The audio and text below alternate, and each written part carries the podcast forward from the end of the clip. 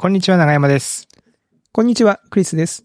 おっさん FM は毎週金曜日、クリスと長山が気になった出来事やおすすめしたい本や映画をゆるゆるとお届けするポッドキャストです。今週もよろしくお願いします。よろしくお願いします。あっという間に5月になっております。えー、ゴールデンウィークの真っ只中に公開されてるはず、このポッドキャストは。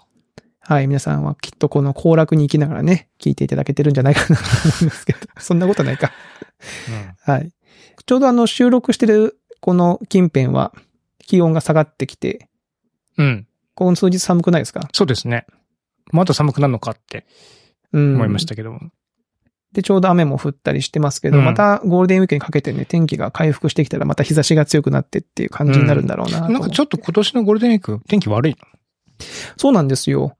なんかね、あの、4月末の週末も今のところなんか雨マークが、あらあの、京都のね、の近辺はついてるし、翌5月の頭の方もちょっとね、うん。うん。雨も、雨マークなんですよね。困ったもんだな。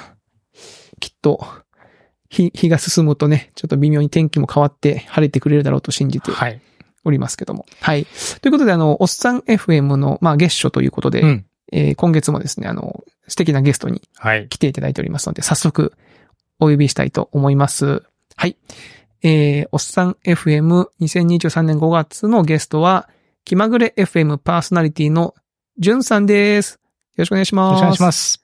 こんにちは。よろしくお願いします。よろしくお願いします。じゅん293の方が正しいのかな？ジュン、そうです。ジュンさんって呼んでもらうことが多いですから、比較的。じゅんさんか。はい。6月生まれのジュンと申します。よろしくお願いします。よろしくお願いしまいや、本す。当は、6月のゲストの方が良かったかもしれないですね。あ今言いますか、それは。うん。あでも、1ヶ月我慢しきれなかったという、もう早く、じゅん、じゅんさんは、ちょっとあ早く話を聞きたいなっていう話がちょっとね、長山さんと言ってて、うんあ、そうだったんですね。そうなんですよあありがたいいつする、いつするみたいな話で、ははいい、ちょうどこのタイミングでということで。はい。いつ、いつするって言っても、前回2021年の12月って書いてありますよね。まあまあ、1年半ぶりぐらいですよね。そうそうそうそうはいただまあこの辺、最近のね、アップデートがちょっと盛んだったので。そうそうそうそう。うん一応その前前回のおさらいだけちょっとさらっとしとくと、はい。えっと、りゅんさんは前回来ていただいた時に、えー、お住まいがね、あの、東京から、えー栃木県の那須塩原の方に、はい。えー、住まわれて、あの時でどのぐらいって言ってましたっけ？あの時は、は、えっ、とね、8ヶ月近く経ってた時うんだったので、まあ8ヶ月分ぐらいの那須塩原引っ越してみて、どうかっていう。話と、さらに、えっと、その次に住む場所を探してるっていう話をお二人にね、あの、相談させてもらってっていう感じでしたね。そうそう、165回で那須塩原最高ですよ、みたいな話をそうだそう聞いてだ。そうそう、166回で実は二人に相談があるんですけど、次に引っ越す先どうしたらいいですか？ええ？みたいねな、うん、話がありましたよね。懐かしいな。そう、そうでしたね。そうでした、そうでした。そうそうそう。はいそれで二人で好き勝手ね、あの、鹿児島おすすめしたり、京京都がどうだとかな、うんああだこうだ言ったはい。感じでしたけども。はい。はい。まあ、その辺の話の延長線上で、ね、あのー実際どうなんですか？みたいな。あの時引っ越しますみたいなね、予告もされてましたけども。うん確かにそうだった。そうだ、それで、なんだっけ、次また引っ越した頃に呼んでくださいみたいなことを言ったら、いやいや、引っ越す前でもいいんですよっていうお二人は言ってくれてたと思うんですけど。すいません引っ越してから、しっかり引っ越してからにそうなりましたね。ちょうどいい。いや、僕的にはちょちょうどいいんじゃないかなと思ってますよ。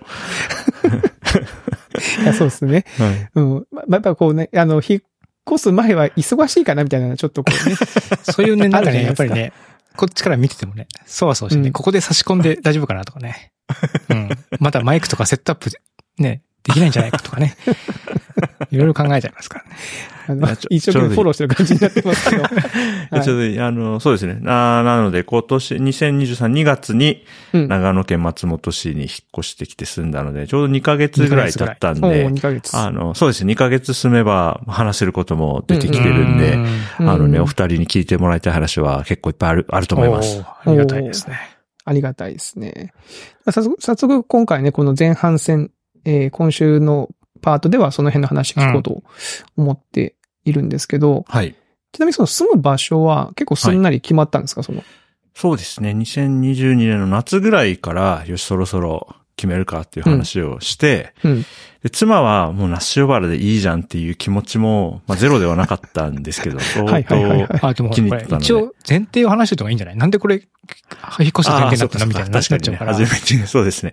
あ、そうですね。ありがとうございます。そうですね。は、今我が家は、えー僕と妻二人で暮らしていて、カウントダウン生活という取り組みをうん。やっていて、これは10年で5箇所住んでみるぞという取り組みで、でそしてなるべく全然縁もゆかりもない場所を選んで2年住むことで、こう、し知らなかったことを一つでも多く知ったり、まあ見たことない景色をたくさん見たりして、やがてね、老後の次の住処を見つけるプロジェクトみたいな立て付けで。やっていて、で、最初は、まあ、妻と僕、もともと東京都内、葛飾区に住んでたんですけども、まあ、栃木県那須塩原市に住んでみたら、とても良かったので、あ、都会を離れた選択肢も。いいね、うんということになったので、そこから、じゃあちょっとずつ西にずれていくか、とやって、第2弾で今、長野県松本市にいるところですね。やっぱ選択、その作戦としてはちょっとずつ西にっていうそのはい。選択になったんですね、その。そうですね。結構大ジャンプすると引っ越しが大変になるので、確かにね、確かにお金もかかりますもんね、その。うんそうですね。あと、時間も、まあ、例えば近くだったら1日で終わりますけど、離れれば、なんかね、引っ越し屋さんが次の日になりますとか、確かに確かにそういうことも増えて、そうすると難易度も上がるじゃないですか。上がりますね。はい。うんなんで、なるべく、あの、新、古い家から新しい家に、自家用車で自分らで移動できるぐらいの距離だと、あのー引っ越しのこう調整の難易度が下がるかなと思って、ちょっとずつちょっとずつ西に行ってみようかなと思ってますね。なるほど、なるほど。ど。奥さんはでもナス塩原だいぶ気に入ってたっていううん感じでしたよね。いやすごい。いや、今、今でも気に入ってますし、まあ特に妻はずっと生まれてから、まあ、とほぼ東京っていう感じだったので、初めてのその、東京以外、都会を離れてだったので、僕以上にね、僕はまあ北海道出身なんで、割と、あの、林の近くみたいなところに住んでたんで、うんまあもともと僕は田舎出身なんですけれども、妻はまあ都会生まれ都会育ちで、初めてそこを離れて暮らしたら、まあね、なんか結構ね、妻曰く、もう私は、那須塩原で生まれたっていう、なんていうかもう、なんていうか新しい、なんか新しい、なんかね、フェーズに突入してんですよ。え、うそんなに？地元、地元だって言ってます。地元になっちゃった。そうそうそう、うんあ。もちろん東京時代のいろいろ楽しかった思い出とかもありつつふ、るさとって言う言うけど、もう本当に第一のふ1.5のふるさとぐらいになっちゃってるわけですね。そうそうそうそう、そう、そうなんですよ。だから、うん、地元、妻はなんか地元って感じですね、もはやね。へへ気に入って。うん。あとはね、おっさん FM ゲスト出てました。セセコンさんのね、家、あの、うんうんご家族と、まあ、ちょうど仲良くしてもらったこともあって、なんか近所に、なんか、こう、フラット会いに行ける友達もいるし、ーうんうん。あの、最寄りの、ナッシュバラの家で住んでた、最寄りのコンビニの店員さんたちもみんなすごくよしよくしてくれたんで、そういうのもあって、あの、地元感はありましたね、確かにね。人との出会いが良かったんですかね？それは大いにあると思いますね。ある日、その、ナッシュバラの夜に、ちょっと、あの、散歩がてら、道を歩いてたら、うん近く通った車が赤信号でピッと止まったと思ったら、その窓ウインカーでビーって開いて、ジュンさん、マミさんって、その話しかけてくる人がいたんですよ。えよく見たら、その近所のコンビニの店長で、これは地元で起きるやつと思って、そうです、あそのまさに。うんうん。地元面で友達がたまたまいた時に、ありますねおお大和だみたいな、そういう感じだから、その時も二人でゲラゲラ笑って、これ地元じゃんとかって言ってたんですけど、それぐらいなんか良かったですね。へえ。へじゃあもう引っ越しするってなったら結構皆さん寂しがったんじゃないですか？それだったら。あそうですね。お。お菓子を配って回ったりしたんですけどね、うん。うんそこで連絡先交換したりとか、ああと近所の田んぼのところにいたね、おじちゃんも、なんかすごく僕らのこと気に入ってくれてて、へうん。あの、引っ越し前に挨拶行ったら、電話番号交換しようとか言ってね、うん。うん電話番号交換してくれたんで、また、那須塩原遊びに行く機会はこれからもあると思うんで、そうそういう時にはね、お世話になった人のところは顔を出したいと思ってますね。う。ん。いいですね。いいないや、そんな。にめちゃめちゃ長く住んでたわけじゃないのに、そういうコミュニティの溶け込みっぷり、いいっすね。ああ、それは、あの、コンセプトが当たったというか、やっぱ2年しかいないと思ってるんで、うんうん。結構こう詰め込むんですよね。あ、なるほど。もう、そっか。自分の生き方というか、生活の仕方も、2年のタイムリミットがあるっていう前提で動くということなんですね。そうなんですよね。だから、結構旅行中、これまあ前出してもらった時も話したかもしれないですけど、やっぱ旅行で例えば3泊4日でどっか旅行行くってやったら、まあ詰め込むじゃないですか。はいこれ食べて、あれ食べて、ここ行ってとかって言って、うん割とね、のんびりするのは家帰ってからにして詰め込むじゃないですか。だからその旅行中と、まあずっと同じところに住むのの間ぐらいのテンションになるので、まあもちろんこう住んでゆっくり過ごす日もあるけれども、なるべくいろんなところに今の住んでる間に行っておこうという気持ちで、あの、家族でね、過ごせたんで、そのおかげで、身の回りの人との接し方も結構変わったなと思いますね。うーん。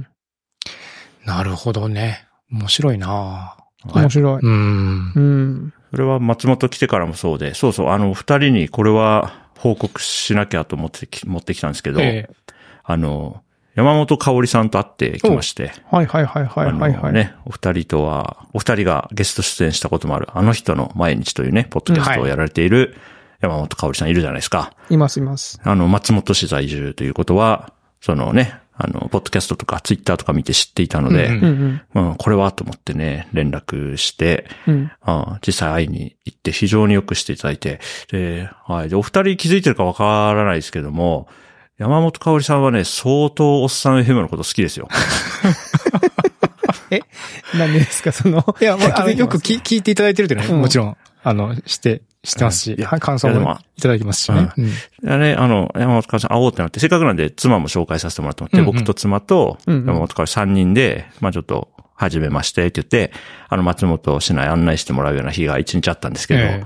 まあ、妻からすると、まあ、山本香織さんとは、どんなつながりなのってなって、まあ、こうこうこうでっていうのは自然とまあ、おっ僕はおっさん FM 経由だと思ってるんで、うんうん。うんうん。そう、おっさん FM 経由で、まあ、お互いポッドキャストやってることもあって、つな、なんか、つながったんだよって言ったら、もう山本香織さんも私本当おっさん FM が大好きで、みたいな、そういう感じだったから、相当好きですよ、あおっさん FM のこと。本当ですか？ありがたいですね。はいいや、ありがたい。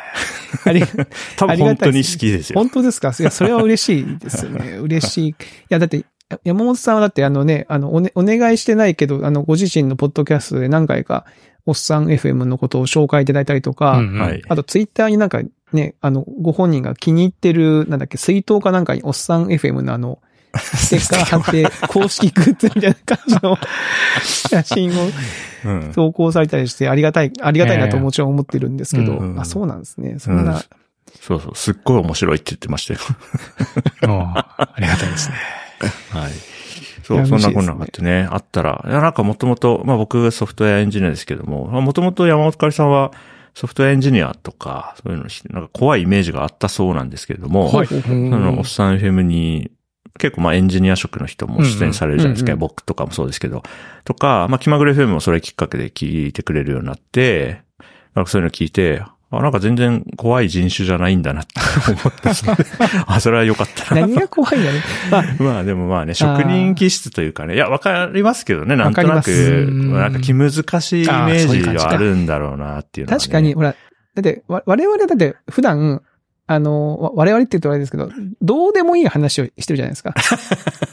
その細かい部分が。うん。でもエンジニアの仕事って基本的に細かい部分を詰めていく仕事じゃないですか。うん、はいはい、そうですね、仕この、この。数値が入るのか入んないのかとか、はい5人以上なのか5人未満なのかとか、そのなんか、その 5, 5は入んの入んないのとか、う んしますね。まあね。か確かにね。うん。確かにそういうところを結構詰めていくのって結構人によっては圧を感じるみたいな、うんうんうんあありますよね。ああると思います。あと単純に、に身近にいなかったんでしょうね、きっとね。友人にね。だから、知らないから怖いっていうのはあるだろうと思うので、まあこういったポッドキャストきっかけで、あ、こういう感じのことを考えてこう過ごしてるんだっていうのが分かうんうんって、随分身近に感じてもらえるようになったということなんで、これもね、良くて、で山本香織さん会ったのも僕が松本市引っ越してきて、でもこれもまた2年しかいないってことを知ってくれてるから、うんうん。じゃあもうすぐ会いましょうみたいな感じで話がトントンと、そのうち会いましょうというよりは、もう、じゃあ落ち着いたらすぐ会いましょうぐらいの感じで会っていただけたんで、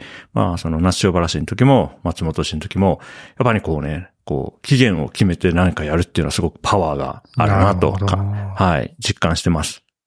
なるほどね。なんでもそうだね。やっぱこう締め切りがあって、その制限の中でやるっていうのは、大事なんだなその締め切りがあって、やっぱそっち側にこう触れるのもやっぱね、ジュンさん偉いですね。そのなんか2年しかいないと思うと、そこでほらコミュニティとか作ったり、なんか知り合い作ってもはい2。年経ったらいなくなるじゃんって思って、あんまりそういうことをしない人もいると思うんですよね。確かにそうですね。ああ、旅の恥は書き捨てみたいな。なんか別に自分、自分にとって利のあることだけしてればいいみたいな。んうんその、でもなんか単純、ちゃんとね、その地元の人とコミュニケーション取って、なんかそんな挨拶してもらえるような関係性築く、築けるっていうのはすご素晴らしいですよね。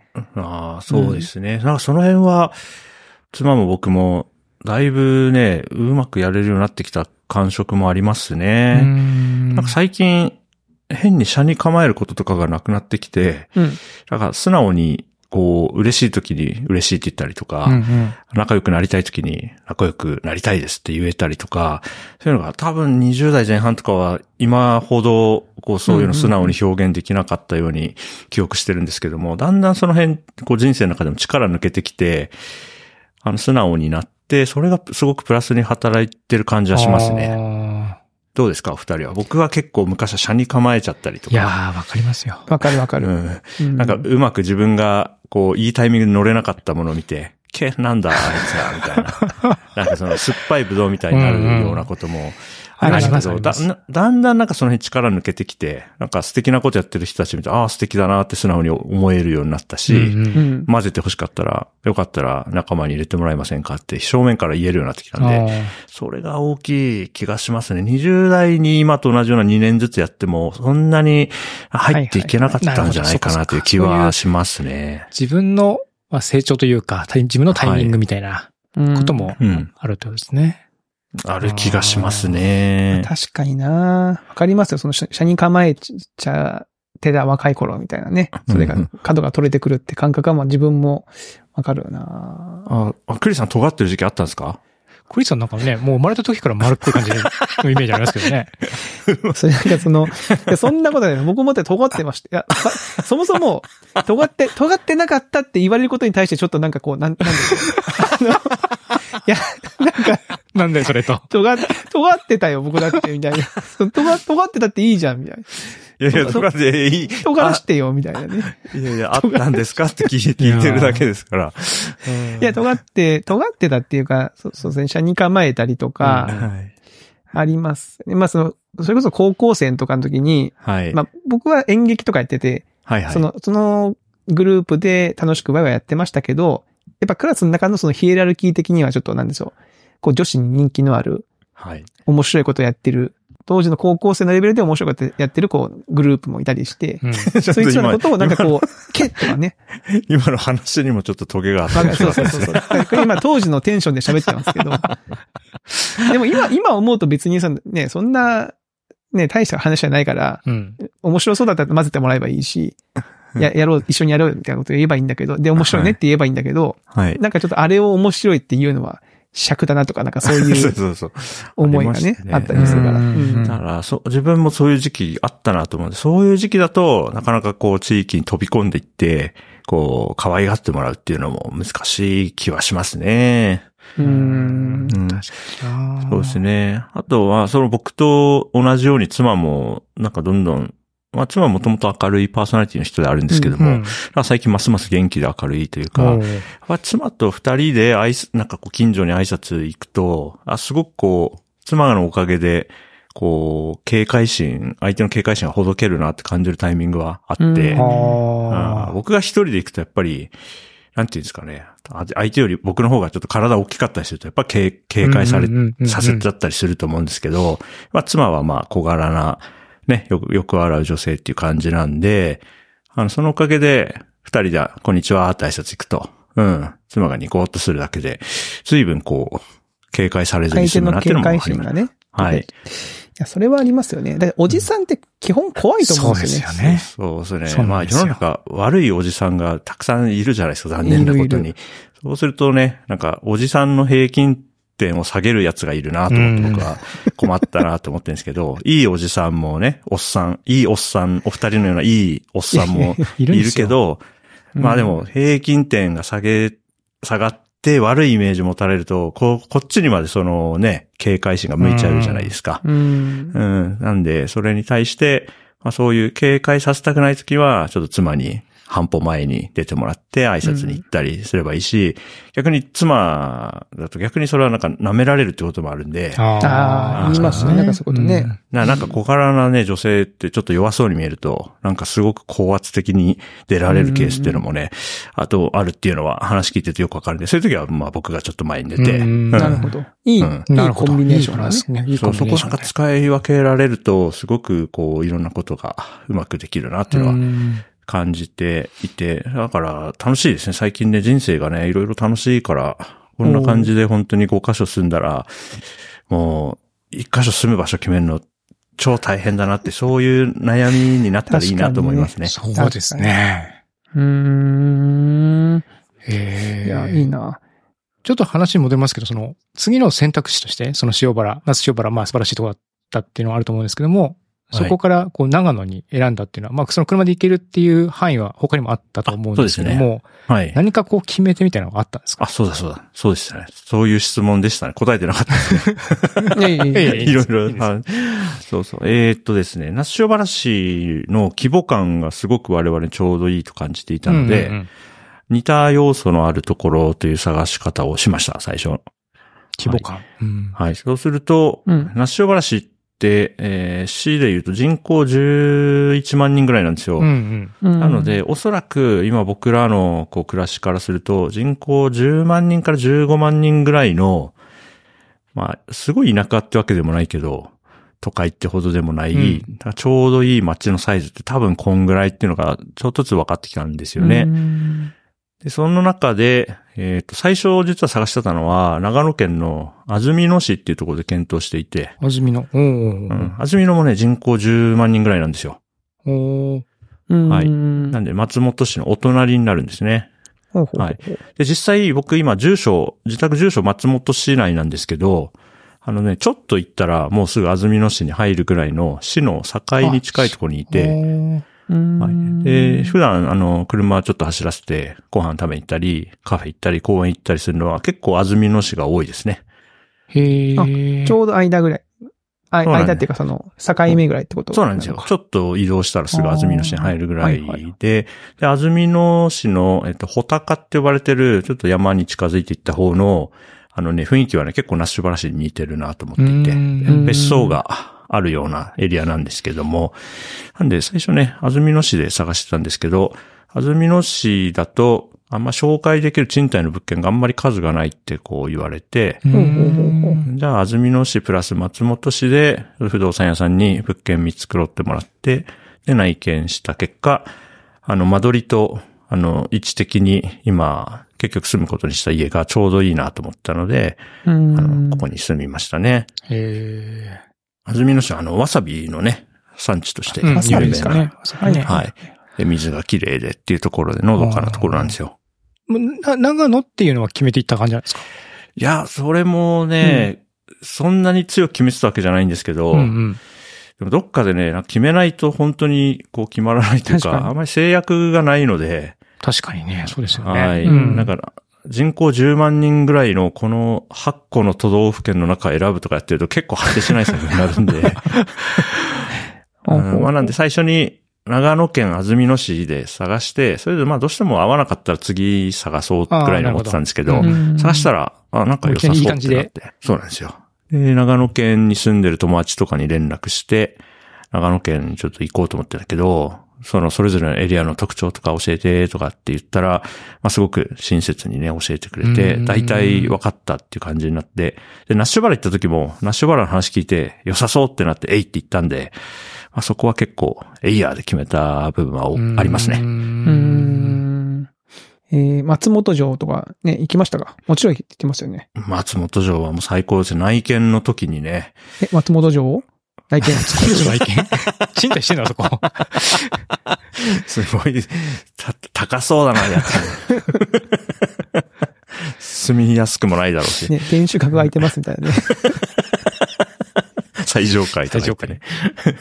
角部屋とか言って。えー案内見の時に、その前内通ったり見で、そうですね。1月4日5日と長野県内見来てたんですけど、その時に松本城を見て、いや、これは立派だなと思ってね。うんもしかたまたま1月4日の夜に松本城見に行ったら、プロジェクションマッピングやってて、はいはいはい。光をね、映して、だから、ゲーミング松本城みたいな感じで、ギラギラ、こう、光か、じゃじゃ丸くんみたいな、こう、キャラクターが、くるくるとね。違うそう、いろんな、いろんな色に光って、で、それ、いろんな企業の協賛でお金集めてやってるっぽくて、で、最後、こう、企業のロゴが映し出されるんですけど、その時に撮った写真だけ見ると、松本城に、こう、パルコっていうロゴが載ってるなって、なんか、クソコラみたいな写真が残ってます。パルコじゃねえわと思って。パルコの新店舗みたいな。なんかその瞬間だけ切り取るとね、なんかすごく OK な写真になる。そうなんですよ。落書きみたいなやつがありますね、手元に 写真が。いや、でも国宝はやっぱり素晴らしいですね。ううんあと僕あの、北海道の生まれで、その後東京出て、その後那須塩原なんで、まあ北海道って、あの、文化で言うと僕らが住んでるようなところで明治以降に作られた建物じゃないですか。もともとアイヌの。土地なんで、はいはい。はい、僕らが今、町って思って、日本のね、町として、こう、作られたって明治以降に入ってきた文化で、うんで、東京は東京で戦後に作られた町ですよね。で、那須塩原は、直近150年ぐらいなんですよね、人が住むようになったのは。あ、そうなんですね、あそこもそう。それまでは、あの、水が、水の、な治水が住むまでは人が住める場所ではなかったみたいなんで、はあ。うん。その150年ぐらい前にその辺をやった人たちがいて、それで、あの、農業とかできるようになって、人が住めるようになったって感じですね。それと比べると、松本市ってすごい歴史がある土地なはあ、んで、そっかそっか。まあ、お城もあるし、うんうんだから、こう、街歩いてる時に感じる、あ、これはすごい、いつからあるんだろうみたいなのとか、あと、松本城の周りとか歩いてると、やっぱお城モチーフとか、あと、家紋ですか、武家の。いいろん。な、何々家の何々家みたいなね、家紋をモチーフにしたね、ロゴとか、なんかちょこちょこあってね、今まで住んできた中では一番、こう、歴史を感じる街なので、それも面白いなと思いますね。うーん。いやー、いいっすね。いや、桃松の時も言いましたけど、やっぱね、ビーズが好きな僕としてはやっぱ松本っていう名前がつくだけで、そんだけもうすごい ポイントが高い。わいや、いいけですね。うんいや、松本、それで言うとあれですよね。僕たち、Rubyist、Ruby プログラミング言語 Ruby の愛好家たちは、まあ、Ruby の作者が松本幸宏さんということで、あの、この5月ですよ。だから、Ruby 会議2023、今年松本開催で、みんなあ、あれはそういう、あ、そ、みんなそれでテンション上がってるんですか？その、そうそうそれもあり、そうそうそう。マッツじゃんってまそうそう、ママッツ城みたいな感じでみんなあ、でそういうこと。盛り上がってて、えーそうそう、この後ね、あの、ルビーストたちが大量に松本に来るってことでね、すごく盛り上がりそうなんで、それも楽しみですねう。。うんん。いや、いいっすね。はい。あとはね、お二人に聞いてほしいと思っていたのは、うんうん。あの、那須塩原市住んで、まあ、前回ご出演させていただいた時も、こう、どんどんお気に入りの場所が増えて楽しくなってきてるというような話はしていたと思うんですが、那須塩原市の最後の3ヶ月、最後の3ヶ月、2ヶ月ぐらいで、なんか、面白い人たちと、こう、友達になれたんですよね。その、那須で活動している。面白い人たち。うんうん。そうですね。あのー、那須とかあの地域で、あの、勢いのあるスタートアップがあって、ほうほう。うん。あの、グッドニュースって会社なんですけれども、で、そこが結構ヒット商品とか、新しいナスの、こう、お土産お菓子って言われるバターのいとこっていう、結構こう SDGs 文脈絡めてるような、これまで、あの、バターを作るときに捨てるしかなかった、こう産業廃棄物みたいなやつを使ったお菓子とかを展開していて、それね、最近だと羽田空港とかにも店舗出ててすごく人気なんですよ。うん。で、そこのグッドニュース系がやってる飲食店とかもあって、そこに気に入って通ってるうちに、そこのお店の人とかともよく話すようになったら、うんうん。で面白い人たちって面白い人たちと繋がってるから、なんかそ、の、グッドニュース系列の、あの、和食屋さんに野菜を入れてる農家さんとかと紹介してもらって友達になったりして、今度なんかの農業遊びにおいでよとか言ってもらえるようになって、いや、でももうすぐで引っ越すんですよって言ったら、えー、そうなの？とかって言って、こう残念がってくれる感じで、最後の最後に、こう、なんていうんですかね、お気に入りの場所だけじゃなくて、あ人が見つかるとすごい、もう一段階深く楽しめるんだなってことが、分かったんですよ。なるほど、なるほど、なるほど。はい。お二人だとね、あの、おっさん FM のゲストの中でも、あの、近所のおっさん枠みたいなのあるじゃないですか。はい。川上さんとかね。はい。ああああいう感じなんじゃないかなと思ってますけどね。なんかその、インターネットとか、はいはいウェブとかで繋がってるだけじゃなくて、あ、これはこの土地にいたから会えたな、みたいな人とかうんいると思うんですけど、それが、ナスの一まあ2年弱住んだんですけど、本当に最後にようやくそこに手が届いたんですけど、うんちょっとね、遅かったなと思ってて。もうちょっと早くにあの人たちと繋がれてたら、なんかさらにディープな楽しみ方できたんだろうなと思ってるんですよね。うん確かにその人と繋がるとまたその土地の魅力にまたが変わってきたりとかっていうのはもありますしね。ある。そうなんですよね。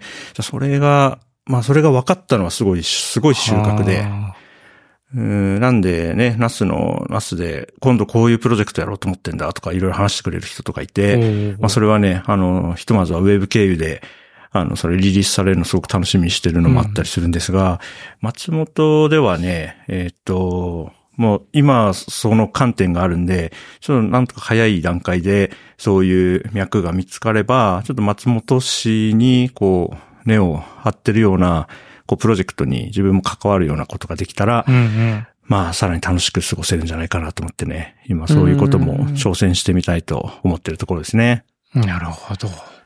まあ人は確かに、僕もやっぱ京都に住んで、やっぱ地域のコミュニティに入って、うんそこでこう、なんだろうな、あ、こういう人いるんだ、みたいな。結構その、面白い人と出会って、うん。うん、よりこう魅力を感じるみたいなことありますね。あありましたし、自分、うん実感としてはわかりますね、その辺は。それって検索しても出てこないじゃないですか、そういうのそうですよね。うん。それチャット GPT もそういうのは教えてくれないじゃないですか。そうですね。本当になんかね、これ足で稼ぐしかないというか、確かに確かに。うん、すごい価値あるんじゃないかなって感じてますねう。ん。まあ確かになその人と人とのつながりってね、本当で、その偶然の出会いってのもありますしね、その、うんそうですね。またなんかその、ハブになってる人みたいな、との出会いみたいなあそうそうそうそうのもやっぱありますよね。そそうなんですよ。そうなんですよね。この人に繋がれば、そこから一気に広がるみたいな瞬間がやっぱナスでもあったんで、うん。うん。なんで松本でも、まあいろんな、そうですね。例えば、あ有名な人気のカフェに行くのは、まあそれはそれで楽しみ方といいとして、うん。そこに行った時に、ちょっとなんかそこのマスターとかと話して、なんか他におすすめのカフェありますか？とか聞いてみたら、あそこのカフェはね、とか、マスターがこういうやつでとか、そういう話結構聞かせてもらえたりってあるんはいで、うん。なんか向こうもね、なんか得意げに紹介してくれたりとか、そういうタイプの人もいるんで、そうやっていくと、うん、ここい、ここも行ってみるといいよとか、ここに面白いやついるよとか、そういう話をね、聞き出せるようになると、まあどんな土地行っても結構楽しくやれるんじゃないかなと。はい。今後はそういうこともね、やっていきたいですねほど。。それは多分その、ジュンさん自身もその相手の方から見たら、なんかこいつ面白いやつだなって思われてるってことなんでしょうね、きっとね。そうね、そう思ってもらいたいその仲間に入ってですね。まあ、そっかそっか。まあそうですよね。うん。うんた単純にね、別にその紹介してくれるだけだと、な、なんだこいつってなるでしょ。そうですねうん。くれくれくんみたいな感じで言っちゃうとそれをそれでなんか敬遠されそうですもんね。うん。なんか紹介したときに、あ、相手の方もなんか面白がってくれそうな人みたいな見え方をしてるでしょうね。だから。そうですね。いや、あそうだといいなと思いますしね。確かにね、その、これ、連動だけ、そこの小手先の技術だけ上がって、なんか妙に飛び込むのだけ上手くなってもね、か 関係性がない時に飛び込むのだけ上手くなっても、やばいやつになっちゃうから、そうですよね。ややっぱりなんか、か何回か通うとかね、そういう感じは大事なんでしょうね。そうですね。うん。はい。ね、信頼関係をちょっとちゃんと築いた上でっていうはい。感じなんだろうなへそうなんですよえ。すごい楽しくて、だから最近もね、最近もまあちょっと、あの、あ、ここ、ここ面白いなって思う人を何か会えたりもしたので、うんうんまあこれが広がっていくのかはちょっとわからないですけれども、はい。まあそういうこともあれば、なんか面白そうなものはぜひちょっと乗っかってみたいなと思いますね。うん。うーん。いや、いいっすね。そうなんだよな。面白い人ってなかなかこうインターネットとは関係なかったりするので。全然インデックスされてなかったりとか、記録に残ってなかったりするんで、本当に足で稼ぐとか、人づてで会うしかないみたいなうんはい。ことですもんね。まあそれがそれでまあ面白かったりするし、自分のこうなんかこう、自分もそのネットワークの中にいるっていう実感もあったりとかして、うんううんん。そういう楽しさってのはやっぱありますよね。そうなんですよ。はい。そこが松本市でね、ちょっと取り組んでみたいところですね。うんナスの時はちょっと、もうちょっと早くにそういう動きできてたらなと思ったんで、うん松本は、よりね、あの、前回学んだことを活かして、より深く潜って、楽しみたいなと思いながら過ごしてます。うん、なるほど。いや、いいですね。もう早速楽しんで。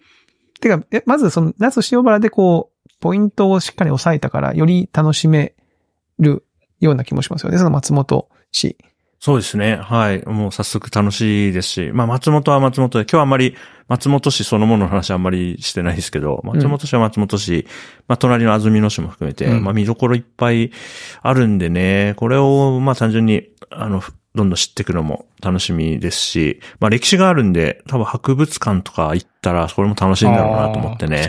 うんどんどん知っていきたいですあーはいね。まあ本当に多分2年間、ナッシュワロン結局2年間で、あ、結局は、あそこ行けなかったねとか、これやれなかったね。やっぱりどうしてもあるんで、まあ松本もそうなるとは思うんですけども、うんうんまあ物足りないぐらいで終わるのはちょうどいいかなとも思うんで、まあたくさんやりつつ、まあやりきれないぐらいやりたいことリストをね、育てながらね、ちょっと後悔のない楽しい日々をね、やっていきたいですし、また次読んでもらえるんだら、まあそれまたその、いや、別にあの、まあ2年後から引っ越さないと読まないことないです。別にあの、そういうコンセプトじゃないです。別に。うん先に言っときます楽しそうにしてると多分読んでもらえいやるもちろんもちろんシステムですよね。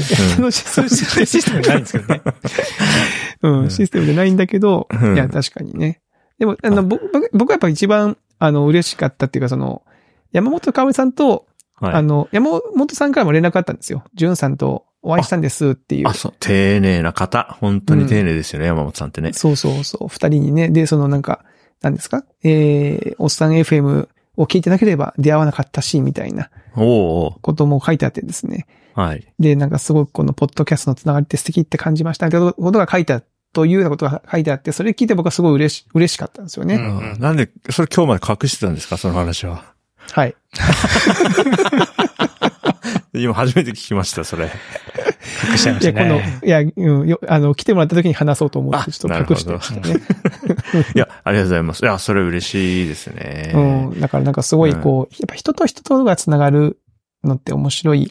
でもそうですね。なんか、ポッドキャスト経由でこうやって人が繋がるの、のの、なんか、まあ、中心というか、その一つのきっかけに僕らがなったっていうのは、ちょっと感慨深いところありますね。感慨深い。うん。いや、本当に、あと大人になってから友達増えるとすごく嬉しくて素朴に。嬉しいうん、なかなかこう、ないし、しかもお互いポッドキャスト聞いてるとね、初対面でもね、そんなにこう、そわそわせずに済むというか、もう初対面と思えないぐらい盛り上がって、すんごい喋りましたからね。5, 時へー5時間ぐらい喋ってたんじゃないかなそんなにそんな喋った、はいいや、なんか、その、え山本さんは僕らがポッドキャスト始めなければ出会わなかったって書いてくれてたんですね、そのメッセージには。うんはいでも、なんか、まあ、いろんなことが、その、そういうのの繰り返、積み重ねというか、はい。あの、山本さんが、おっさん FM 聞いて感想をご自身のポッドキャストに書いてくれたんですよ。言ってくれたんですよね。はいうんで、それ僕は、あの、スーパーエゴサ力で見つけて、うん あの、聞いて、で、はい長山さんとゲストに声かけしてみようかって言って、はい。声かけしてみたりとうんか、はい。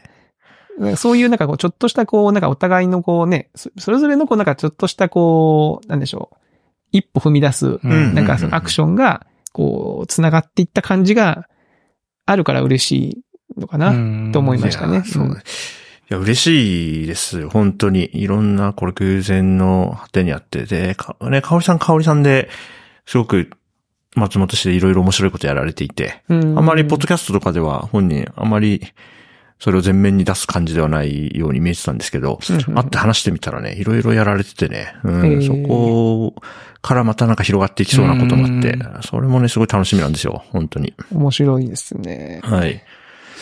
そいやーいいですね。いい。という話をしてたら、あっという間に時間が、いい時間に入ってきたのかな。いい時間だ。早いですね。早いですね。はい。